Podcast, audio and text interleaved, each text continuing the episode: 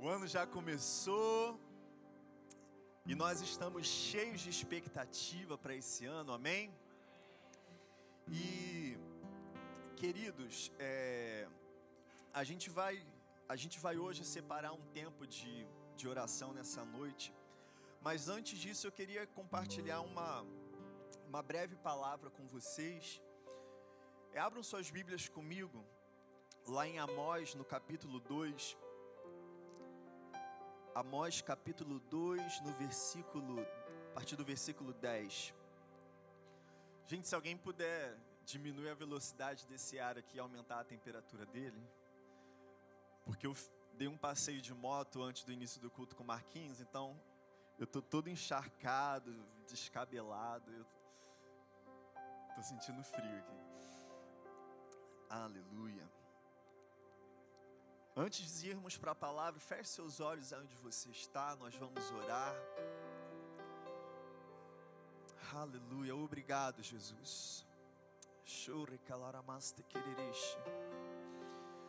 Obrigado, Senhor Jesus, porque desde que esse culto começou, a tua presença, Senhor, é nítida nesse lugar. Oh, a expectativa e a fome do teu povo, Senhor, é perceptível, oh Pai, discernida no Espírito, Senhor. E eu creio que isso, Pai, aponta, aponta uma direção, aponta a direção que o Senhor tem para nós, que o Senhor tem para essa igreja, Senhor.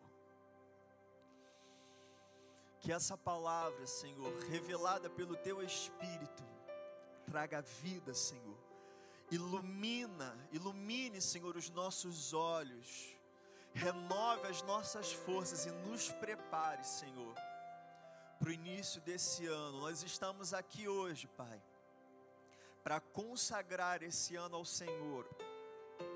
Antes de falarmos de planos, antes de falarmos de metas, antes de falarmos, Senhor, de qualquer coisa, nós vamos, Senhor, oferecer nós vamos oferecer ao Senhor, Pai, as nossas vidas, nós vamos oferecer ao Senhor o nosso ano, nós vamos oferecer ao Senhor todos os dias da nossa vida, Pai, porque eu sei que o Senhor tem o melhor para nós.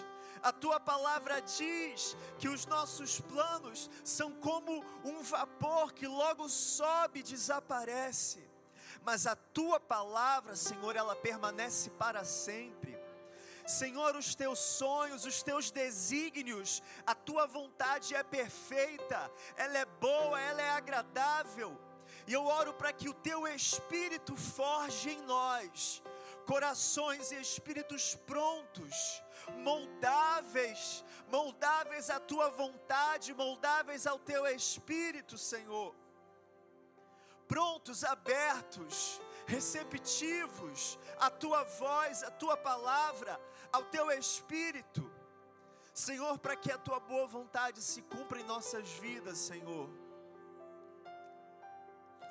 Ao homem, Senhor, parece bom alguns planos, ao homem, Senhor, parece bom realizar algumas coisas, Senhor, mas nós queremos o melhor nós queremos o melhor, nós queremos colher o melhor dessa terra. Nós queremos viver o melhor nessa terra, nós queremos desfrutar da verdadeira abundância. E isso, Senhor, encontramos apenas, ou oh, só existe um lugar, só existe um caminho, Senhor e esse lugar é no centro da tua vontade, esse caminho é a tua palavra e o teu espírito. E eu oro, Senhor, para que o teu povo esteja pronto, Senhor. Pronto, Pai, em nome de Jesus. Amém. Amém, igreja. Aleluia. E realmente eu fiquei. Quando o culto começou, assim que o culto começou, eu fiquei muito feliz porque eu senti exatamente isso. Parece que existe uma presença do Senhor pronta para ser derramada nesse ano, amém? Vamos lá. Amós capítulo 2, versículo 10 vai dizer: Eu mesmo tirei vocês do Egito e os conduzi por 40 anos no deserto, para lhes dar a terra dos amorreus. E também escolhi alguns de seus filhos para serem profetas, e alguns de seus jovens para serem nazireus. Não é verdade, povo de Israel? declara o Senhor. Mas vocês fizeram os, nazireus beber vinho e ordenaram aos profetas que não profetizassem. E nós vamos parar aqui. E a primeira pergunta que talvez você se faça é: o que que é nazireu? Porque profeta talvez a maioria já tenha ouvido falar, mas Talvez alguém esteja se perguntando o que, que é Nazireu. Eu vou falar para você o que, que é Nazireu. Mas antes de falar isso, eu só quero trazer uma explicação de uma coisa que é muito importante para a gente entender quando nós lemos profecias do Antigo Testamento. Porque existem três aspectos da profecia. Né, a gente aprendeu isso, o apóstolo Joshua, lá na escola de, de profecia. Esse ensino ficou aqui, ó, cauterizado na minha mente. Glória a Deus. Mas se você não sabe, existem três aspectos que a gente precisa considerar quando lê profecias do Antigo Testamento. Porque a profecia ela tem, é, em primeiro lugar, um caráter histórico, porque ela fala sobre algo que aconteceu com o povo de Israel historicamente. Você vê aqui que ele fala sobre a libertação do povo do Egito, ele fala sobre é, é, o Senhor ter entregue a terra de Canaã, que era habitada por diversos povos, um deles os amorreus. E isso tudo foi cumprido, né? foi profecia do Senhor e historicamente se cumpriu na nação de Israel. E aqui ele está falando sobre um contexto naquela época em que Amós escreveu um contexto onde eles estavam longe dos caminhos do Senhor, onde eles não, eles não estavam cumprindo é, é, é, adequadamente o voto de Nazireu, onde os profetas não tinham é, é, ouvidos, não tinham os ouvidos da nação de Israel para ouvir a palavra, a palavra que o Senhor tinha para trazer para aquele povo por meio de seus profetas. Esse é um aspecto. O outro aspecto é um aspecto profético né, que fala, não nesse caso aqui, não nesse caso específico, mas muitas profecias falam sobre eventos futuros, não coisas que iam acontecer com Israel, mas coisas a respeito da primeira e da segunda vinda de Cristo, e também não é o caso aqui. É, é, ela não fala sobre a primeira e a segunda vinda de Cristo, mas estritamente sobre algo a respeito da nação de Israel. Mas também tem um terceiro aspecto que nós podemos trazer proveito que é o aspecto. Ai meu Deus, fugiu a palavra. Profecia, que é o aspecto pessoal. Tem, tem uma palavra, mas eu vou usar essa palavra, mas tinha uma outra palavra que talvez eu vou lembrar depois. Mas é a aplicação pessoal que isso tem para a sua vida. Nós não somos a nação de Israel. Né? Ninguém aqui é judeu, israelita, hebreu, nós moramos no Rio de Janeiro, Israel está a mais de a milhares de quilômetros da, daqui. Mas existem promessas específicas para o povo de Israel, promessas que hoje, hoje estão vivas, promessas que ainda vão se cumprir nessa nação que o Senhor separou na terra. Mas aqui eu quero trazer um proveito pessoal para nós hoje. Amém? Porque nós não estamos na antiga aliança, mas nós estamos na nova aliança. Amém? Mas como a palavra diz, toda palavra é proveitosa para o ensino, para a correção. E aqui a gente pode aprender com essa profecia de Amós para o povo de Israel, é que esse povo estava longe, o povo estava longe daquilo que Deus tinha desenhado para a nação de Israel. Deus tinha preparado uma nação para ser guiada por seus profetas, tinha preparado uma nação para servir com santidade diante de Deus, ministrar em santidade diante do tabernáculo que ele preparou para o seu povo. Deus tinha preparado votos específicos para que pessoas específicas se separassem, especificamente se santificassem de, de uma forma adequada que o Senhor tinha estabelecido, e eles tinham deturpado tudo isso. E um desses votos era o voto de Nazireu. E eu quero que você abra, antes de você né, abrir, abrir a sua Bíblia, lá em Números 6, a gente vai para número 6, mas aqui ele diz: né, Vocês fizeram os nazireus beber vinho e ordenaram aos profetas que não profetizassem.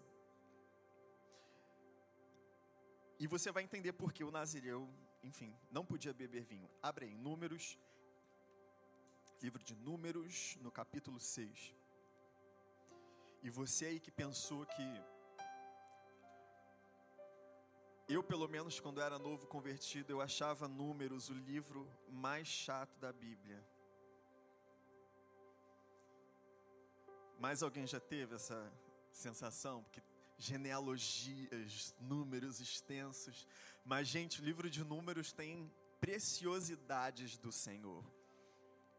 E uma dessas está aqui no capítulo 6, que vai que traz para nós a regulamentação do voto de Nazireu para o povo de Israel. Como eu falei, não somos Israel. Nós não é, é, temos templo com arca da aliança, a gente não sacrifica bois nem, nem ovelhas, mas existe algo que a gente vai aprender aqui com, com o voto é, de Nazireu. Eu quero que a gente leia esse, esse capítulo, até o versículo do 1 ao 18, nós vamos ler, para nós entendermos esse, esse contexto, o que, que é o voto de Nazireu, o que, que isso significava. Versículo 1, e eu vou ler junto com vocês e me acompanha aí.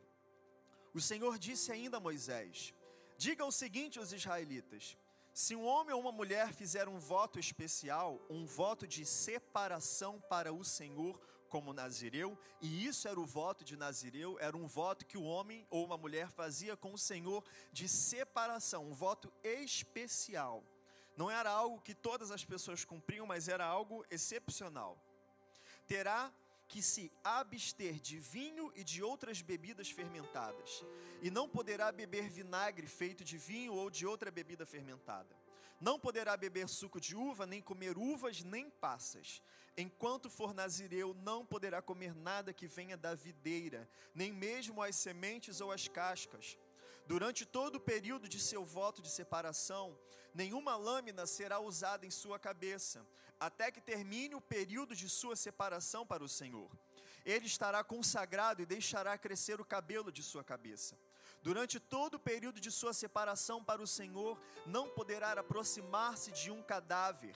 Mesmo que o seu próprio pai, ou mãe, ou irmã, ou irmão morra, ele não poderá tornar-se impuro por causa deles, pois traz sobre a cabeça o símbolo de sua separação para Deus. Durante todo o período de sua separação, estará consagrado ao Senhor se alguém morrer repentinamente perto dele, contaminando assim o cabelo que consagrou, ele terá que rapar a cabeça sete dias depois de sua purificação. No oitavo dia trará suas rolinhas, trará, trará duas rolinhas ou dois pombinhos ao sacerdote, à entrada da tenda do encontro. O sacerdote oferecerá um como oferta pelo pecado e outro como holocausto, para fazer propiciação por ele, pois pecou ao se aproximar de um cadáver. Naquele mesmo dia o Nazireu reconsagrará sua cabeça. Ele se dedicará ao Senhor pelo período de sua separação e trará um cordeiro de um ano de idade como oferta de reparação. Não se contarão os dias anteriores porque ficou contaminado durante a sua separação. Este é o ritual do Nazireu. Quando terminar o período de sua separação, ele será trazido à tenda do encontro. Ali apresentará a sua oferta ao Senhor, um cordeiro de um ano e sem defeito como holocausto, uma cordeira de um ano e sem defeito como oferta pelo pecado, um cordeiro sem defeito como oferta de comunhão, juntamente com a sua oferta de cereal, com a oferta derramada e com um cesto de pães sem fermento bolos feitos da melhor farinha amassada, com azeite e pães finos untados com azeite. O sacerdote os apresentará ao Senhor e oferecerá o sacrifício pelo pecado e o holocausto. Apresentará o cesto de pães sem fermento e oferecerá o cordeiro como sacrifício de comunhão ao Senhor, juntamente com a oferta de cereal e a oferta derramada. Em seguida, à entrada da tenda do encontro, o nazireu rapará o cabelo que consagrou e o jogará no fogo que está embaixo do sacrifício da oferta de comunhão. E eu vou parar aqui com vocês. E aí você já deu uma respirada. Nossa, isso era só, né, uma ordenança para um tipo de voto que o povo de Israel fazia, né? E existiam dezenas de outras regras né, de sacrifício, de, de, de rituais que eles tinham que realizar. Mas, quando eu leio esse texto, a primeira coisa que eu vejo com tantos detalhes e com tantas especificações é o cuidado de Deus com aquilo que é santo. Porque talvez para o padrão humano, para o nosso padrão humano, isso é demais cumprir tantas coisas, fazer tantas coisas, cumprir votos difíceis que custam caro. Esse voto custava muito caro. Né? Você lendo a descrição do sacrifício que era necessário ser feito no final, ele tinha que sacrificar muitos animais. Animais naquela época era como você ter sacrificar um boi, era como você hoje sacrificar um carro, um carro muito caro né, sacrificar uma, uma ovelha como se você estivesse sacrificando algo muito precioso. Cada uma dessas coisas custavam muito dinheiro. Na verdade, não existia dinheiro. Essas coisas que eram as coisas valiosas em si, que eles usavam como moeda de troca, como oferta, como sacrifício. Mas isso mostra o cuidado de Deus, né, porque a gente tem o costume sempre de olhar na nossa perspectiva limitada, humana, preguiçosa, às vezes meio egoísta, mas isso aqui era a apresentação da perspectiva santa, reta, pura, preciosa de Deus. Amém? Em cada um dos aspectos dessas ofertas aqui, a gente poderia falar em cada detalhe dos animais, dos pães, do óleo, porque que isso era aquilo. Cada um, cada pequeno significado dessas ofertas traz um aspecto que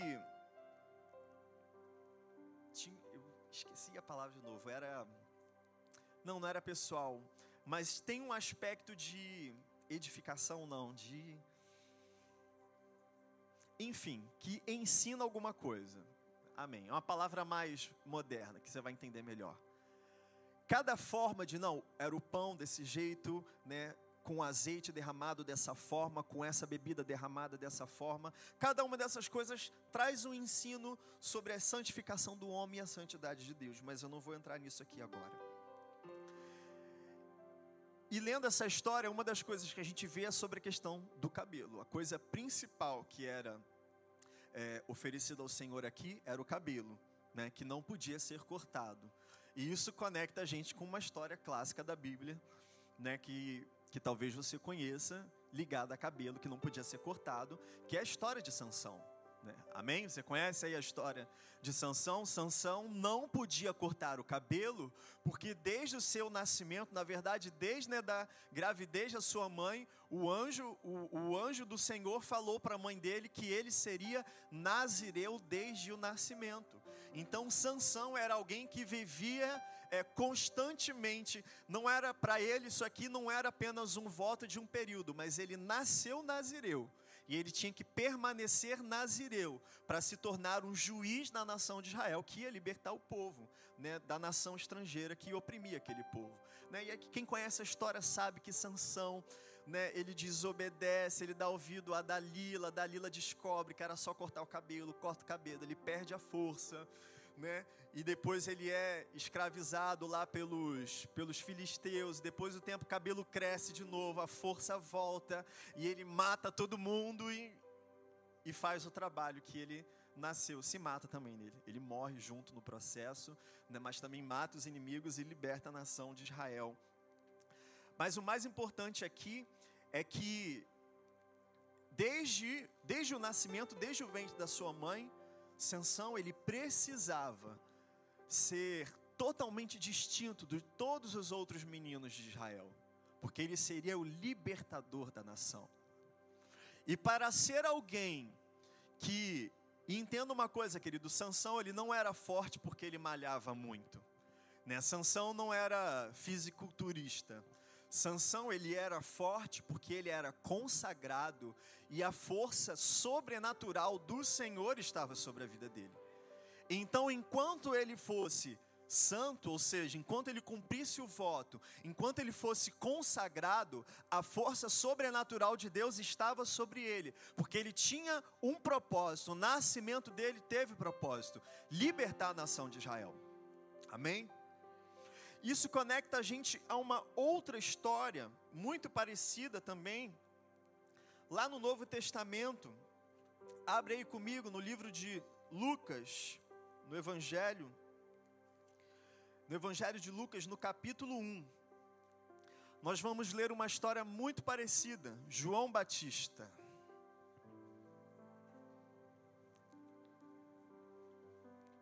A partir do versículo 8, para a gente encurtar a história. Evangelho de Lucas, capítulo 1, versículo 8, diz o seguinte: Certa vez, estando de serviço o seu grupo, Zacarias estava servindo como sacerdote diante de Deus. Ele foi escolhido por sorteio, de acordo com o costume do sacerdócio, para entrar no santuário do Senhor e oferecer incenso. Chegando a hora de oferecer incenso, chegando a hora de oferecer incenso, o povo todo estava orando do lado de fora. Então o anjo do Senhor apareceu a Zacarias à direita do altar do incenso. Quando Zacarias o viu, perturbou-se e foi dominado pelo medo. Mas o anjo lhe disse: Não tenha medo, Zacarias, sua oração foi ouvida. Isabel, sua mulher, dará um filho. Né? E por que, que ele fala isso? Porque Isabel era estéreo. A gente lê isso no início do capítulo. Sua oração foi ouvida, Isabel, sua mulher, lhe dará um filho, e você lhe dará o nome de João. Ele será motivo de prazer e alegria para você e muitos se alegrarão por causa do nascimento dele, pois será grande aos olhos do Senhor, ele nunca tomará vinho, nem bebida fermentada, e será cheio do Espírito Santo desde antes do seu nascimento. Fará retornar muitos dentre o povo de Israel ao Senhor, o seu Deus, e irá diante do Senhor no espírito e no poder de Elias, para fazer voltar o coração dos pais a seus filhos e os desobedientes à sabedoria dos justos, para deixar um povo preparado para o Senhor. Para deixar um povo preparado para o Senhor. E talvez você esteja se perguntando, pastor, o que que isso tem a ver comigo? E eu vou trazer aqui, querido, a aplicação pessoal desse ensino para a sua vida, amém? Nós estamos na nova aliança, nós estamos debaixo do que a palavra diz que é uma aliança superior à antiga aliança. Amém? Em Cristo Jesus, a palavra vai dizer que nós fomos constituídos reis e sacerdotes. Em 2 Coríntios 5, eu não lembro, eu lembro o versículo de qual que fala de sorte, que somos embaixadores por Cristo, como se Deus estivesse fazendo seu apelo por meio de nós. Rogo, pois, pois por Cristo que se reconciliem com Deus. 2 Coríntios 5:20. Quando eu falo o versículo, eu lembro, porque era o lema dos embaixadores do rei, eu repito, aí eu lembro. 2 Coríntios 5:20. Somos embaixadores, anunciamos o reino de Deus.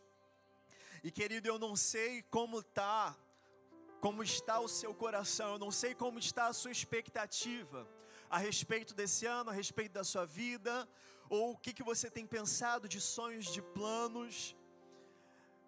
Mas durante todo esse, esse, esse tempo, desde que a gente entrou em recesso até agora, eu fiquei basicamente recolhido na minha casa, orando, jejuando, lendo a palavra, estudando alguns livros, me preparando para esse ano.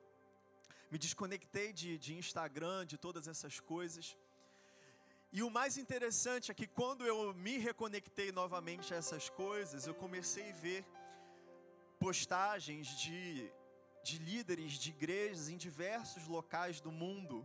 E de repente eu percebi que estava todo mundo falando a mesma coisa e exatamente a mesma coisa que o Espírito Santo estava falando comigo no meu coração.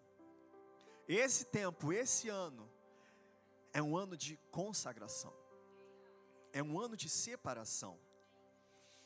Eu não sei como você começou esse ano, o que está na sua cabeça, o que, que você está planejando, mas queridos, eu venho hoje aqui com essa palavra talvez ajustar algumas coisas, algumas perspectivas ou alguns pensamentos que você tenha, de acordo com aquilo que Deus está fazendo hoje na terra. Sim, Deus está fazendo hoje algo novo na terra, amém? Deus não está morto, Deus é vivo. O relógio dele está sempre girando, o seu plano está sempre em ação. E a minha expectativa, queridos, embora eu tenha necessidades pessoais, embora eu tenha algumas coisas para fazer na minha vida, embora eu tenha trabalho, eu tenha boleto para pagar, eu tenho conta da Light para pagar todos os meses. No centro do meu coração eu não consigo me preocupar com essas coisas, mas com aquilo que Deus está falando, com aquilo que Ele está demonstrando ser a urgência do coração de Deus. Nós não estamos na antiga aliança, queridos, mas nós estamos. E a palavra que a pastora Isa trouxe de dízimos e ofertas foi maravilhosa, porque o conceito é exatamente o mesmo. Não estamos na antiga aliança, estamos na nova, mas o padrão da nova aliança é maior. O padrão de santidade, querido, na nova aliança é muito maior. Eu vou te dizer, seria muito fácil para eu me demonstrar santo diante do Senhor apenas comprar algumas coisas, realizar alguns rituais e num determinado período de tempo fazer alguma coisa externa. Seria muito fácil. E é por isso que a gente vê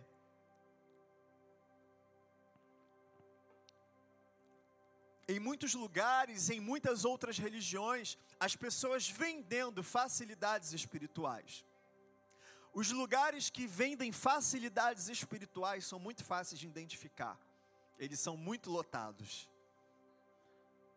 Os lugares que vendem facilidades espirituais, aonde você só paga uma coisa, você oferece alguma coisa, você cumpre um rito, você faz uma mínima coisa, você vai uma vez por semana, você faz uma coisa que na verdade, no fundo, é ridiculamente fácil mas que não exige mudança de comportamento, não exige mudança de caráter, não exige sacrifício, mudança de vida, alteração de rota, abandono de relacionamentos que não são saudáveis, que são doentios, que são nocivos. E é isso que o Senhor tem para a sua igreja. A igreja que o Senhor está preparando, na verdade, a igreja de Jesus, desde o primeiro dia que ela foi inaugurada até o último dia, quando ela for removida dessa terra. A igreja, o padrão da igreja do Senhor é um só, é uma igreja santa. Nós não precisamos deixar o cabelo crescer, nós não precisamos oferecer uma rolinha, um pombinho, um boi, uma ovelha, uma, um pote de cereal com uma garrafa de vinho e uma garrafa de óleo e um pão e um negócio, igual uma oferenda na encruzilhada. Não estou não tô desmerecendo. Na antiga aliança era o que Deus tinha determinado.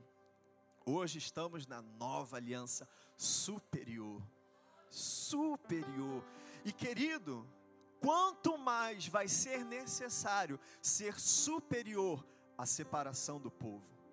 Naquele tempo, a pessoa fazia um voto especial por um período específico, mas hoje, a separação que o Senhor Jesus espera da sua igreja, querido, é uma separação eterna, é uma separação constante é uma separação que começa hoje. Líderes, líderes da igreja ao redor do mundo inteiro, estão convocando o seu povo, as suas igrejas, as suas nações, as suas congregações, para tempo de jejum, para tempo de oração, para, um tempo de consagração porque os dias são cada vez piores, maus, nocivos, as pessoas são cada vez mais orgulhosas, presunçosas.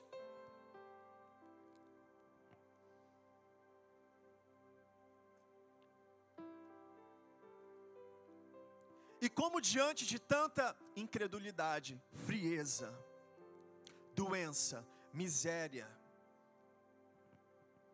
necessidade, falta, angústia. Como que diante desse cenário, como igreja, eu fico me perguntando, Senhor, como? Como que nós vamos alcançar as gerações de hoje? As gerações que estão hoje na escola. Eu não sei se você tem filho, se você tem alguma criança ou algum jovem, algum adolescente perto de você que está hoje estudando no ensino fundamental, no ensino médio. Mas, queridos, todos os testemunhos que eu ouço, eu fico pensando: o que vai ser das crianças? Sem padrão de família, sem padrão de sexo, sem padrão moral, sem limites, sem barreiras, sem Deus, sem fé, sem amor quem essas crianças vão ser no futuro. Porque se Deus não existe, se a palavra é mentira, e se nem os padrões de sexo masculino e feminino são, são verdade, é tudo mentira, se tudo isso ruir na cabeça das nossas crianças, eu me pergunto, o que, que elas vão ser no futuro? Extremamente maldosas, extremamente frias porque família não é mais padrão. Porque Deus não existe mais. Porque a palavra é uma mentira. Porque pode tudo. Imagina um povo que na mente dele não tem limite. Pode tudo. É o que eu quiser. É o que me faz bem. É o que eu vou fazer. Será a geração, como a gente lê lá em 2 Timóteo, mais egoísta, avarenta, que não vão ter amor pela família, violentos, presunçosos, arrogantes.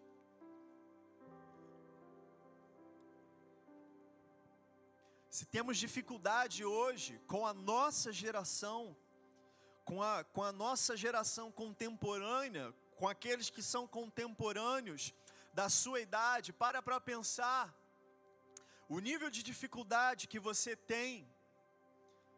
Isso, lógico, se você prega o evangelho para aqueles da sua geração, se você prega o evangelho para a sua família, se você prega o evangelho para os seus amigos de trabalho, se você prega o evangelho para a sua família, para as pessoas da sua idade, para o seu círculo social das pessoas que você conhece, se já é difícil, como vai ser mais difícil ainda? Mas calma, eu desenhei esse cenário, mas tem uma esperança. Tem uma resposta. E a resposta é uma igreja consagrada, uma igreja santa, uma igreja separada. E uma igreja, queridos, dessa forma será uma igreja cheia do Espírito Santo, cheia do poder do Espírito Santo aonde o poder de Deus se manifesta, aonde os sinais acompanham, aonde os enfermos são curados, aonde aqueles corações abatidos são sobrenaturalmente cheios de alegria e de uma expectativa sobrenatural aonde o impossível acontece, aonde a palavra é pregada com tanto poder que os demônios saem correndo, que os sofismas caem por terra nada vai poder, nada vai conseguir negar, queridos. Nada nesse mundo pode negar uma coisa inegável: a presença poderosa do Senhor.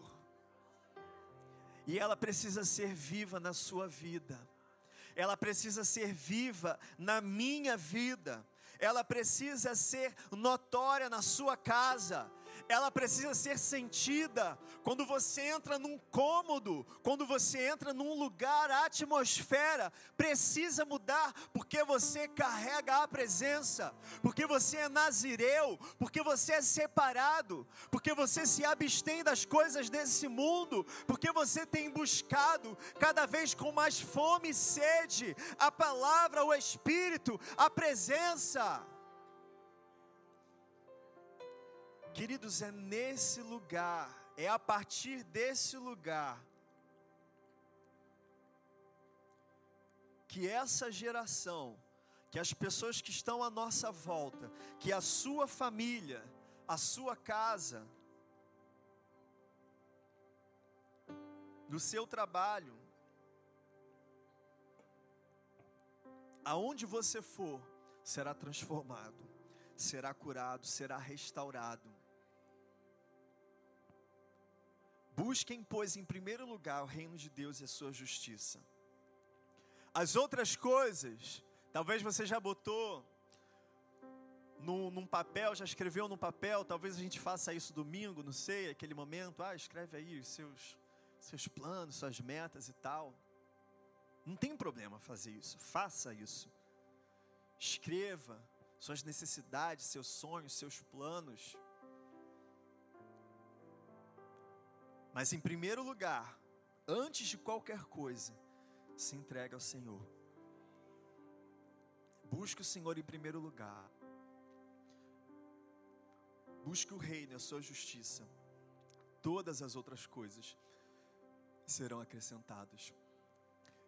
Esses homens que nós lemos, que nós falamos aqui, Sansão e apóstolo e João, né? Não era o apóstolo João, era João Batista foram homens que foram chamados, separados para algo específico. Sansão foi chamado para libertar a nação de Israel. João Batista foi chamado para preparar o caminho do Senhor, para pre preparar a chegada do Messias. Eu e você hoje, nós somos chamados para preparar o caminho do Senhor para aqueles que ainda não receberam. Como diz lá em Isaías, o Espírito do Senhor está sobre mim, está sobre você, para anunciar liberdade aos cativos, para li anunciar liberdade aos que estão em prisão, para anunciar cura aos enfermos, para anunciar que esse é o tempo aceitável do Senhor. Amém, queridos?